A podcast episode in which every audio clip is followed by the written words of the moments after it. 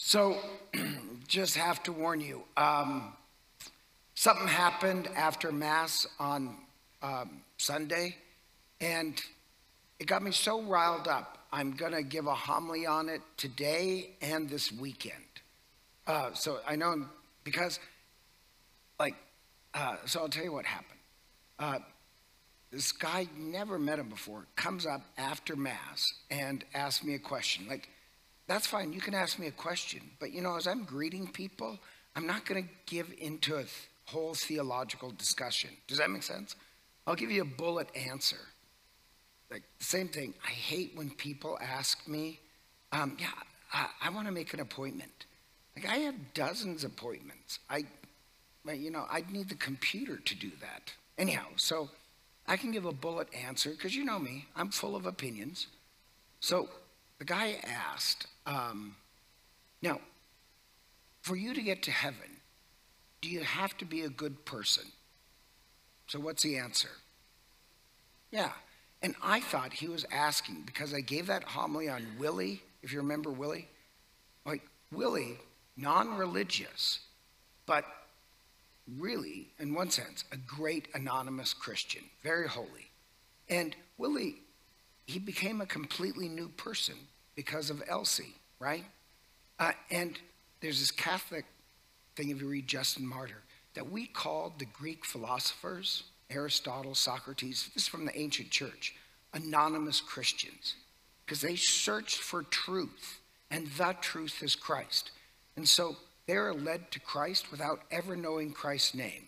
I love that idea that um, even without knowing it, they're part of the church because they searched for the source of all truth. Same thing with Willie. Technically not Catholic, but he found Christ through Elsie. So when he mentions, uh, you know, do you have to be a good person? Because Willie was a good person. The answer was yes. And then he says, um, then he says, well, that's why my children say that you don't need Christ or the church or anything else. Well, wait. And then he walked away. And like, I was very disturbed by that because you've changed the context of the question. I thought you were talking about Willie. Now you're mentioning a whole different type of theology that I really don't like. That, you know, as long as you're nice to other people, you don't really have to change. You don't have to really become, you know, uh, find your way to Christ. Just, you know, everybody gets in free card. No, I find that a disgusting theology. And I was so disturbed, I woke up at midnight, not unusual, but I couldn't get back to sleep because I was like, ah, if you would have started with that, it would have been a completely different answer. And yet, no offense, kind of new age is basically anti authoritarian, anti Christ, anti church, that as long as I'm nice and polite to people, God owes me heaven. Does that make sense? So it took me a while to get there. But here's my question theologically answer this question Why did Moses not make it into the promised land? Why didn't Moses? I mean, gosh, he was such a great guy. Um, and I, the reason why is that God tells him to take a staff and strike the rock once. But Moses, just to make sure God's true, um, strikes the rock twice. And water does flow from it. But then God says, Moses, I said, strike the rock once. Why did you strike it twice? And Moses basically answers, well, I really wanted to make sure. um, anyhow, so the whole point why Moses didn't get into the promised land is this sounds kind of strange. The promised land for us symbolizes heaven. And even if you're Moses, even if you you know, 99.9999% obey all the rules and regulations, it won't get you into the promised land of heaven. Does that make sense? We need something else.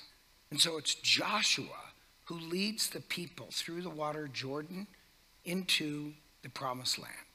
And Jesus, Joshua, Joshua is the one who led them into the promised land. Joshua is the one who, when they're afraid, they said, Oh, the enemies in the promised land there's two that foes are too big it was joshua who was unafraid and so when Gabriel says to Mary, You shall name him Jesus, Jesus and Joshua is the same word, just different pronunciations. It's um, Yeshua, Yahweh saves. And so uh, Jesus is named Yeshua, Joshua, because he's going to lead us into the promised land. The thing that gets us into the promised land is not you just being a good person or you following all the rules and regulations. What gets us in the promised land is Christ. So if the guy would have said, you know, start with that, I would have said, no. How we get into the promised land is through Christ. And Willie, even without knowing it, knew Christ. He was one with Christ. So he, he made a completely different way. Or the Magi. Notice how at the end of the story it says the Magi returned home a different way. When it says way, um, you would think, oh, the Magi, even without being in the right religion, were following the way. Way means Christ. Um, they accepted Christ without even knowing. So that's Willie. Now, this gets to the uh, baptism of the Lord. Notice John the Baptist, they know the Christ is going to come. He takes the people to the River Jordan, um, takes the people to the River Jordan, to the very spot that Joshua entered the water and came out of the water. So Jesus is the new Joshua. But when he takes them to the water for baptism, this sounds kind of strange. In the Jewish rite of a mikvah, mikvah, this purification with water, um, it's not the sacrament of baptism. God doesn't need the sacrament of baptism. God is, Christ is the sacrament of baptism. What it is, it's more really like confession. To get ready for um, the coming of Christ, he takes them to the water for these rituals of purification. If you're a sinner, come to the water and be cleansed. So that raises a different question. Why would Jesus come to the exact spot where sinners are proclaiming their need for God? Because that's where Christ is found. Christ is not found with those who think, no, I'm a good person, I don't have any problems. Um, Christ is found with those people who can confess their sins. I have this great need for God. It's God who gets me into the promised land. Does that make sense? So Jesus is baptized, not the sacrament of baptism. He's immersed in our lives, in the lives of people who yearn for freedom, who learn, yearn for a new beginning, who want a whole new way of life. That's where Christ is found. That's where Christ is immersed. And so, just, I love that. So the answer is oh, how you enter in the promised land is through Christ. The ones who go to the Jordan are not the perfect. Uh, perfection doesn't get us into the promised land. I have this great need for Christ to free me, to bring us into community of the promised land. So he's named Jesus. And I love that line um, where John says, Oh, no, I baptize you with water. It's a purification rite but he'll baptize you with water and the Holy Spirit. Um, and the Jews believed that when the Christ came, there'd be this outpouring of the Holy Spirit. Now, just want to be clear. Um, the prophecy is water and the Holy Spirit. And once again, I get a little defensive because evangelicals will say, Were you baptized with water or were you baptized with the Spirit? Well, it's a false question. Because if you notice in the Bible, every time water appears, the symbol of the Holy Spirit is there.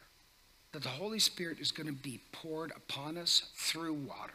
So it's not water, then the Holy Spirit. It's water and spirit.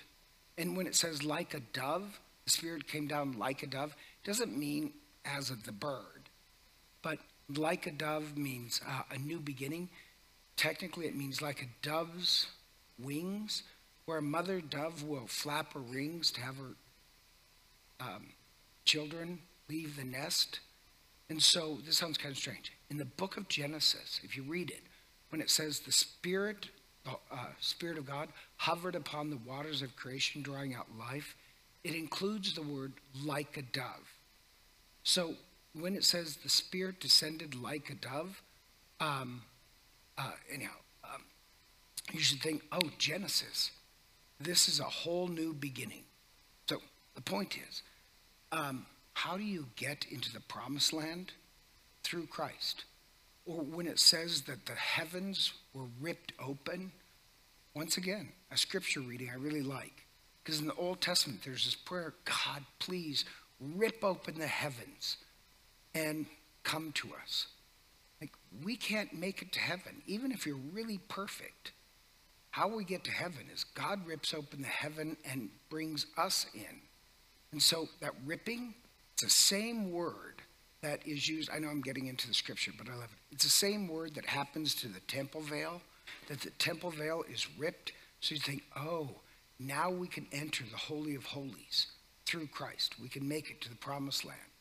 Or um, when John the Baptist says, one mightier than I, the word that he uses, mighty, in the Old Testament is only used in reference to God. So it's his little hint that, oh, um, when he says mightier than I, Christ is the divine. And so it gets back to my answering of the original question. How do we get to heaven? Um, yeah, we should be good. Don't get me wrong. That's a yes. But the only way we get to heaven is really through Christ. We may know the name of Christ. Willie or Magi might have not known his name, but they knew Christ.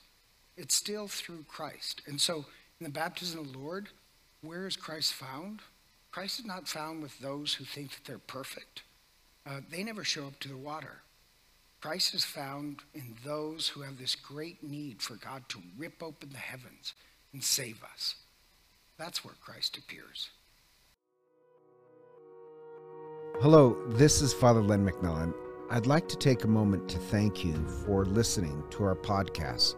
If they've been a blessing to you, I'd also like to invite you to prayerfully discern supporting the podcast financially. Your generosity would help support the ongoing production and distribution of the podcast. If you'd like to make a donation, you can simply click the link in the podcast description. Be sure to tell us your donation is for the podcast in the comments section of the submission form. Again, thank you for your support as we seek to share the good news of the gospel. May God bless you for your generosity.